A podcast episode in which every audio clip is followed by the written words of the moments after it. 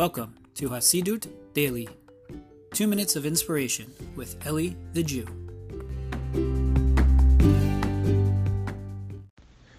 Shalom, shalom, my friends. Hope everyone's doing well. Wanted to share with you a quick thought.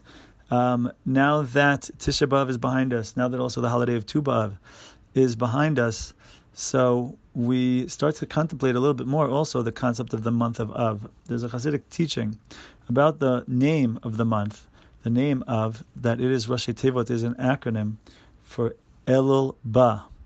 Elul Ba, that the month of Elul, which is all about teshuvah, which is all about um, taking spiritual accounting, repentance, returning to ourself, returning to God, returning to soul, and taking things more seriously, that that is but that is coming, that is on the way. We start looking towards that, we start approaching it, we start thinking about it, we start getting in that mindset, and um, we start like, you know, increasing a little bit, doing our best to increase, um, focusing in on our learning, focusing in on our Jewish growth, adding a little bit, a little bit, if we can, a little bit each day.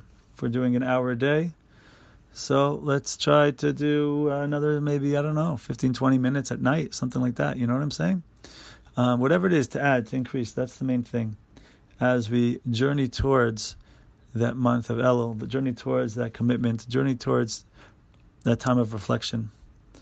And uh, we should be blessed to um, live lives of consciousness, live lives of awareness, live lives of, of growth, personally, emotionally, psychologically, spiritually, and practically.